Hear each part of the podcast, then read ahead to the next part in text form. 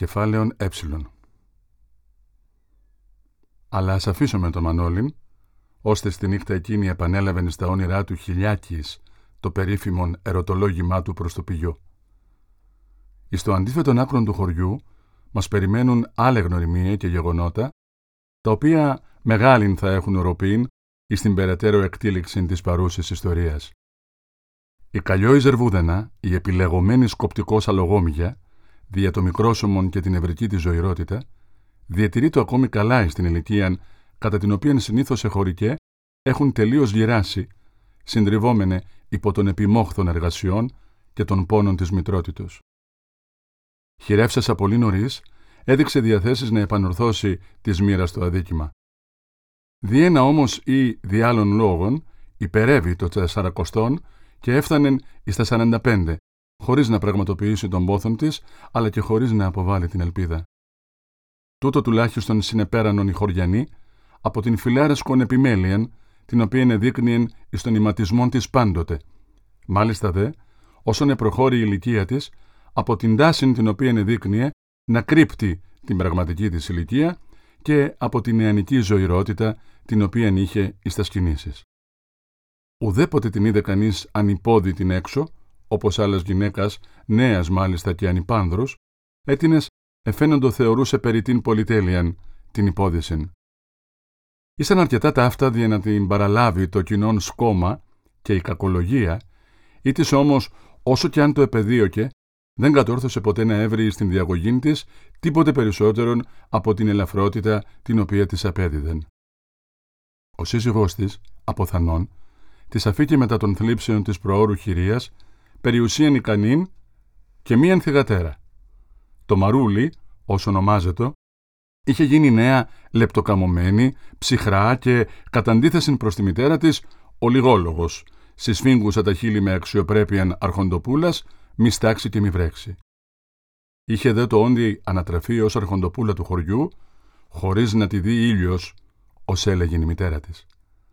Δεν είχε γνωρίσει αυτή την σκληραγωγία της βουκολικής ζωής η συν διήρχοντο τα μέχρι της Ήβης έτη, πολλάκις δε και υπέρ την Ήβην, επλήστε των κορασίδων, μόνον εκ του ενδύματος διακρινόμενοι από τα γόρια με τα οποία διημέρευον. Ούτε εξύπνησε ποτέ κατά τα σκημερινάς νύχτας την ώρα που βγαίνουν οι πύχες δια να παχνίσει τα βόδια.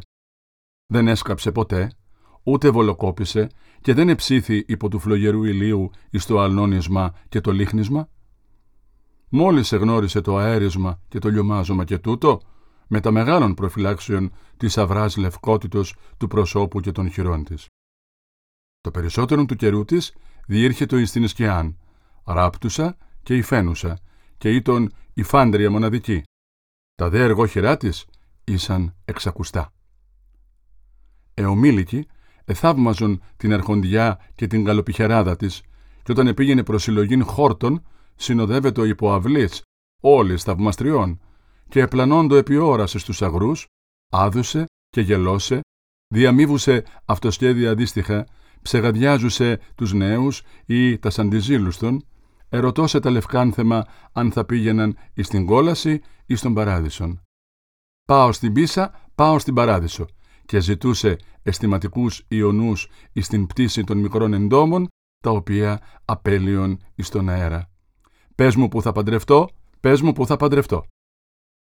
Εφιλενάβε της εκείνε, ψημένε αυτόχρημα υπό του ηλίου και ξυλιασμένε υπό της σκληραγωγίας, ελάμβανον πολλάκις τα αυρά της χεράκια εις τα δικά των και τα παρετήρουν ως θαυμάσια καλλιτεχνήματα.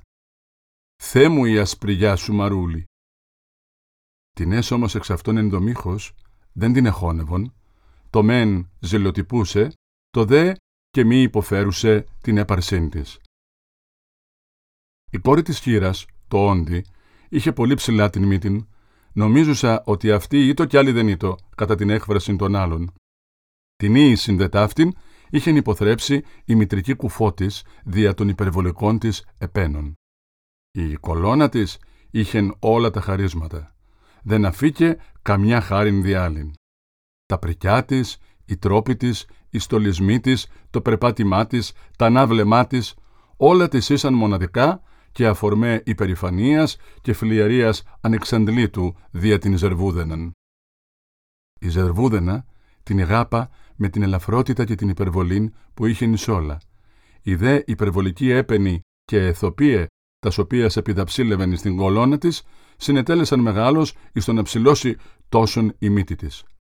Εν το σούτο, απότινος η κακόγλωση διετείνοντο ότι η προβαίνουσα ηλικία της θυγατρός είχε αρχίσει να ενοχλεί τη μητέρα.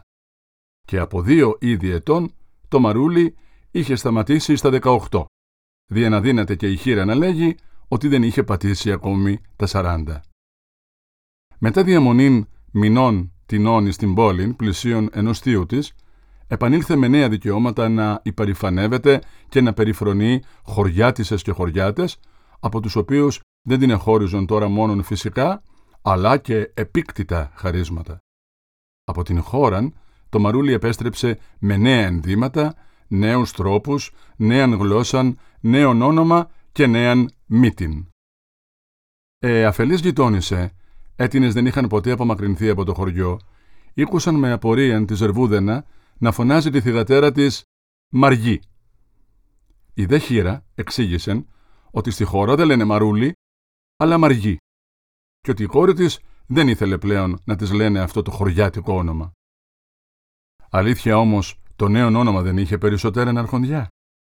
Η χείρα του επανελάμβανε επισύρουσα την φωνή δια να δείξει όλην του τη μουσική και την ευγένεια. Έπειτα, σύουσα την κεφαλήν, έλεγεν «Ιν τα λέμε κι εμείς πως ζούμε στον κόσμο και κάνουμε. Να την ακούσετε να σας διηγείτε τσιχώρα στα καλά και τσαρχοντιές και να στουπίρει ο νους σας. Αλλόσα θαυμάσια δεν διηγείτο η ίδια, τα διηγούντο οι στολισμοί με τους οποίους ήλθεν από την πόλη.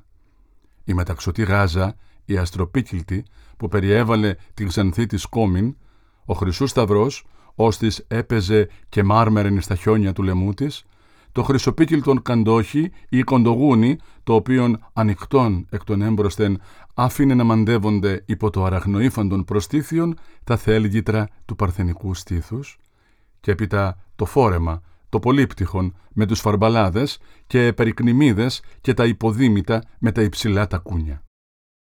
Αλλά την μεγαλύτεραν έκπληξη επεφύλατην στους χωριανούς η Μαργή δια την επομένη Κυριακήν ότε μετέβη στην εκκλησία με κρινολίνων ή, όπως κοινότερον το έλεγον τότε, μαλακό.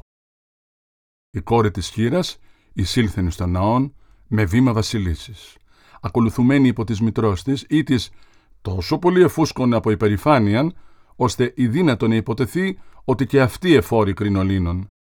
Θροούσα δε, ως μηχανή, επέρασε διαμέσου μικρών επιφωνημάτων εκπλήξεως και θαυμασμού και εστάθη εμπρός εμπρός, όχι πλέον ως κολόνα, αλλά ως αληθινός πύργος Μαλακόφ. Μεταξύ των γυναικών έγινε κίνησης μεγάλη και τόσος ψήθυρος, ώστε τεινές των ανδρών εστράφησαν αδειμονούντες. Αλλά οι γυναίκες, η μία μετά την άλλη, επλησίαζον δια να είδουν το θαύμα εκείνο και δηλώς εξέτεινον τα χέρια και το επέψαβον ακροθυγός, απευθύνουσε διαφόρους ερωτήσεις προς την κόρη, εις τας οποίας έσπευδε να απαντά η μητέρα. Μία μόνον, μόλις κατεδέχθη να στρέψει την κεφαλήν προς τον θόρυβον και τον όγκον του κρινολίνου. Μία υψηλή και ωραία μελεχρινή ή της εστέκετο μετά της παπαδιάς ή στην τιμητική θέση ενώπιον του προσκυνηταρίου. Η εκατάδεκτη αυτή ή το η κόρη του καπετάνιου, η μόνη που ανεγνώριζεν ως αντίζηλον η μαργή. Ούτω δεν συνέβη να αντιληφθώσει μητέρα και κόρη ότι η Αγγελική εκιτρίνησε από τη ζήλιατσι, ενώ εκείνη απλώς εμιδίασε. Διότι αληθώς μόνον ευθυμίαν η δύνατο να κινήσει η ελαφρότης της ξυπασμένης εκείνης εις τον αρενοπών χαρακτήρα της θυγατρός του καπετάνιου ή της ανατραφήσα μεταξύ εξ αδελφών των ανδριωτέρων νέων του χωριού είχε πολύ ολίγας εκ των γυναικείων αδυναμιών. Ως Παρθένος του δημοτικού άσματος όπου είχε 12 αδελφούς και 18 ξαδέλφους.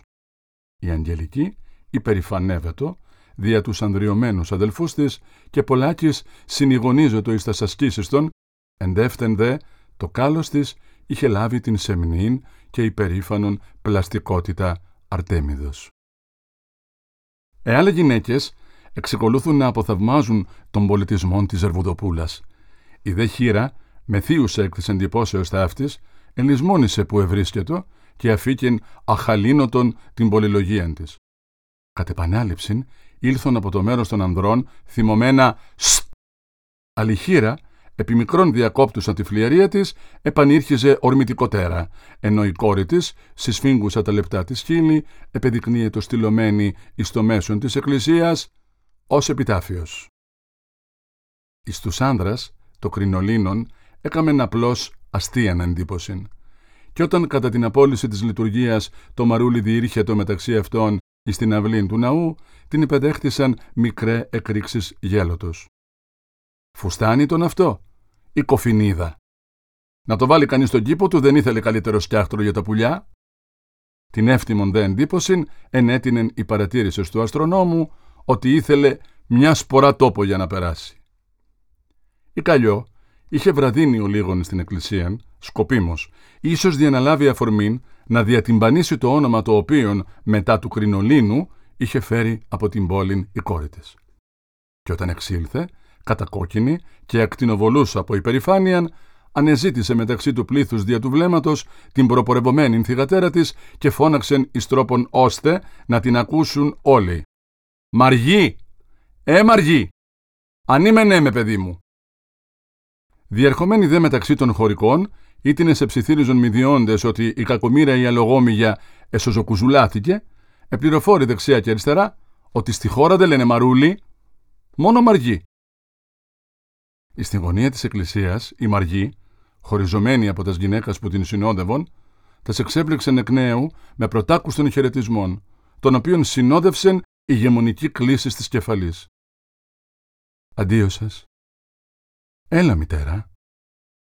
Ο γέλος δε των χωρικών εξέσπασε παταγώδης όταν η Μαργή έκαμψε τη γωνία της εκκλησίας και απεμακρύνθη μετά της μητρός της, ο δε αστρονόμος, μιμούμενος στα κινήσεις και τη φωνή της, επανέλαβεν «Αντίο σας, έλα μητέρα» και είπεν έπειτα με την αυτήν επίσυρ φωνήν «Τι δέντρο κάνει το στάρι» Από το ύψος της μύτης αυτής, επόμενον ήτο, να βλέπει τα πάντα στο χωριό μικρά και ευτελή, από των οικειών μέχρι των κατοίκων.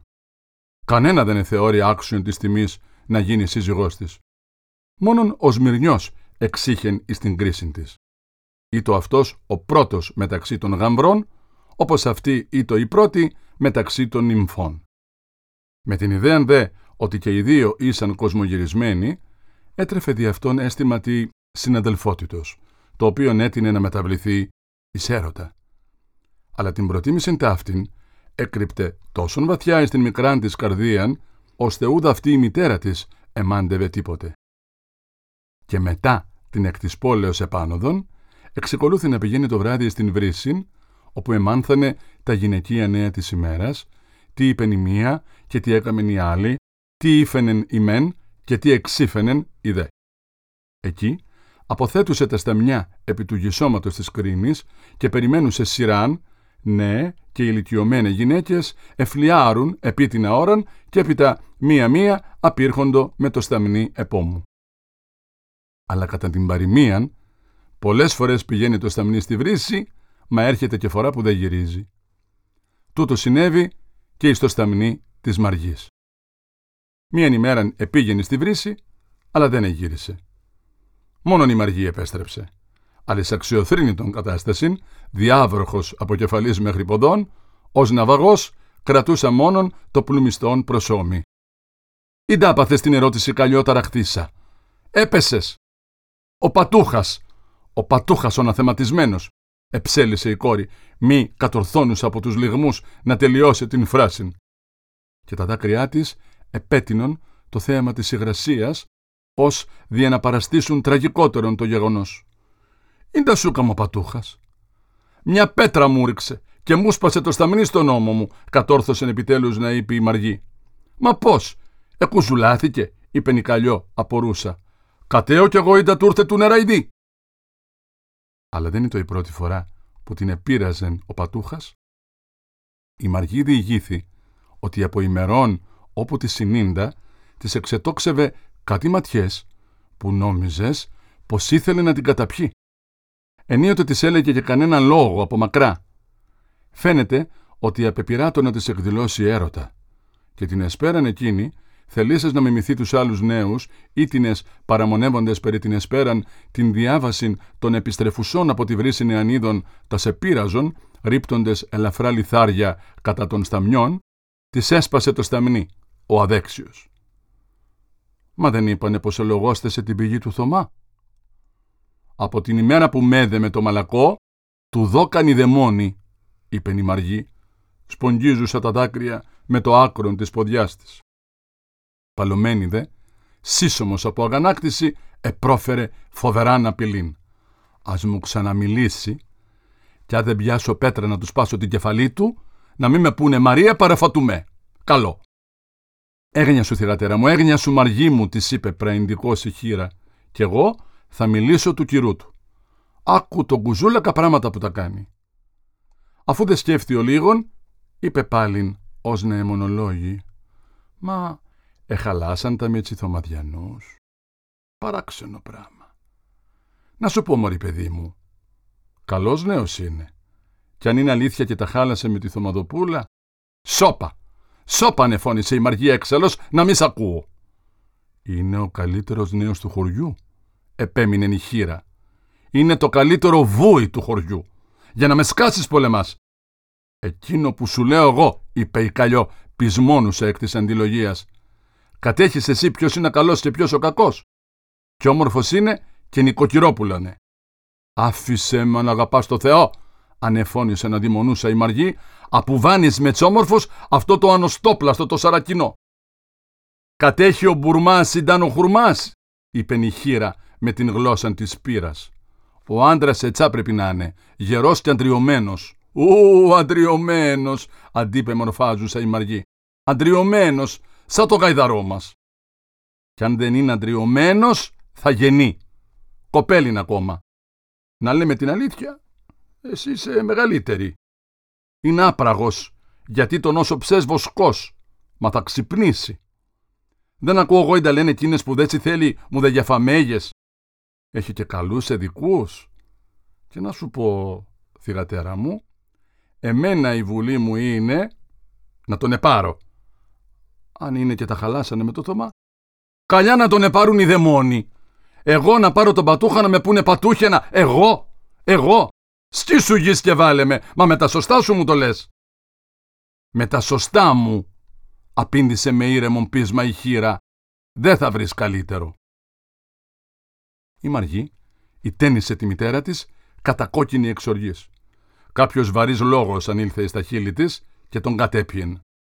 Έπειτα είπε με την αυτήν έξαψην «Αν είναι αυτός για μένα, να μη δω μοίρα». «Συλλογήσου τα λόγια μου και θα δεις πως έχω δίκιο». «Καλά το πάγω πως βάρθηκες να με σκάσεις απόψε», είπε η Μαργή και με θυελό διορμήν ερήφθης εις μη αγωνίαν όπου λαβούσα στάση νιώβης ήρχεσεν εκ νέου να κλαίει. Η μητρική καρδία της χείρας συνεκινήθη. «Μα θυγατέρα μου, δεν σου παδάκια ρονάρων να τον επάρεις» και πλησιάσασα, της ομίλησες στοργικός και την εθόπευσεν, ενώ η Μαργή την απόθη με κινήσεις οργισμένου πεδίου. «Τα θέλω εγώ το κακό σου, παιδί μου». «Ένα λόγο σου είπα. Δεν θες, δεν θέλω κι εγώ. Δεν χάλασε ο κόσμος». «Μα για όνομα του Θεού, είναι για μένα τέτοιος άντρας, τόσο παραρημένη με εγώ να πάρω αυτό το νεμπέγνιδο του κόσμου. Από τουρκική μπάλα να πάει καλύτερα, γη και ουρανέ μου. Η Ζερβούδενα δεν αντέλεξε πλέον, μολονότι ενδομήχως επέμενεν στην ιδέα της. Και ενώ η Μαργή επανελάμβανε την απειλή της ότι θα συνέτριβε την κεφαλή του Μανώλη, αν εξικολούθη να την ενοχλεί, η χείρα έλεγε και πανέλεγε καθεαυτήν. Μα πώς πάει αυτό το πράγμα; Εχαλάσαν τα με τσιτομαδιανούς.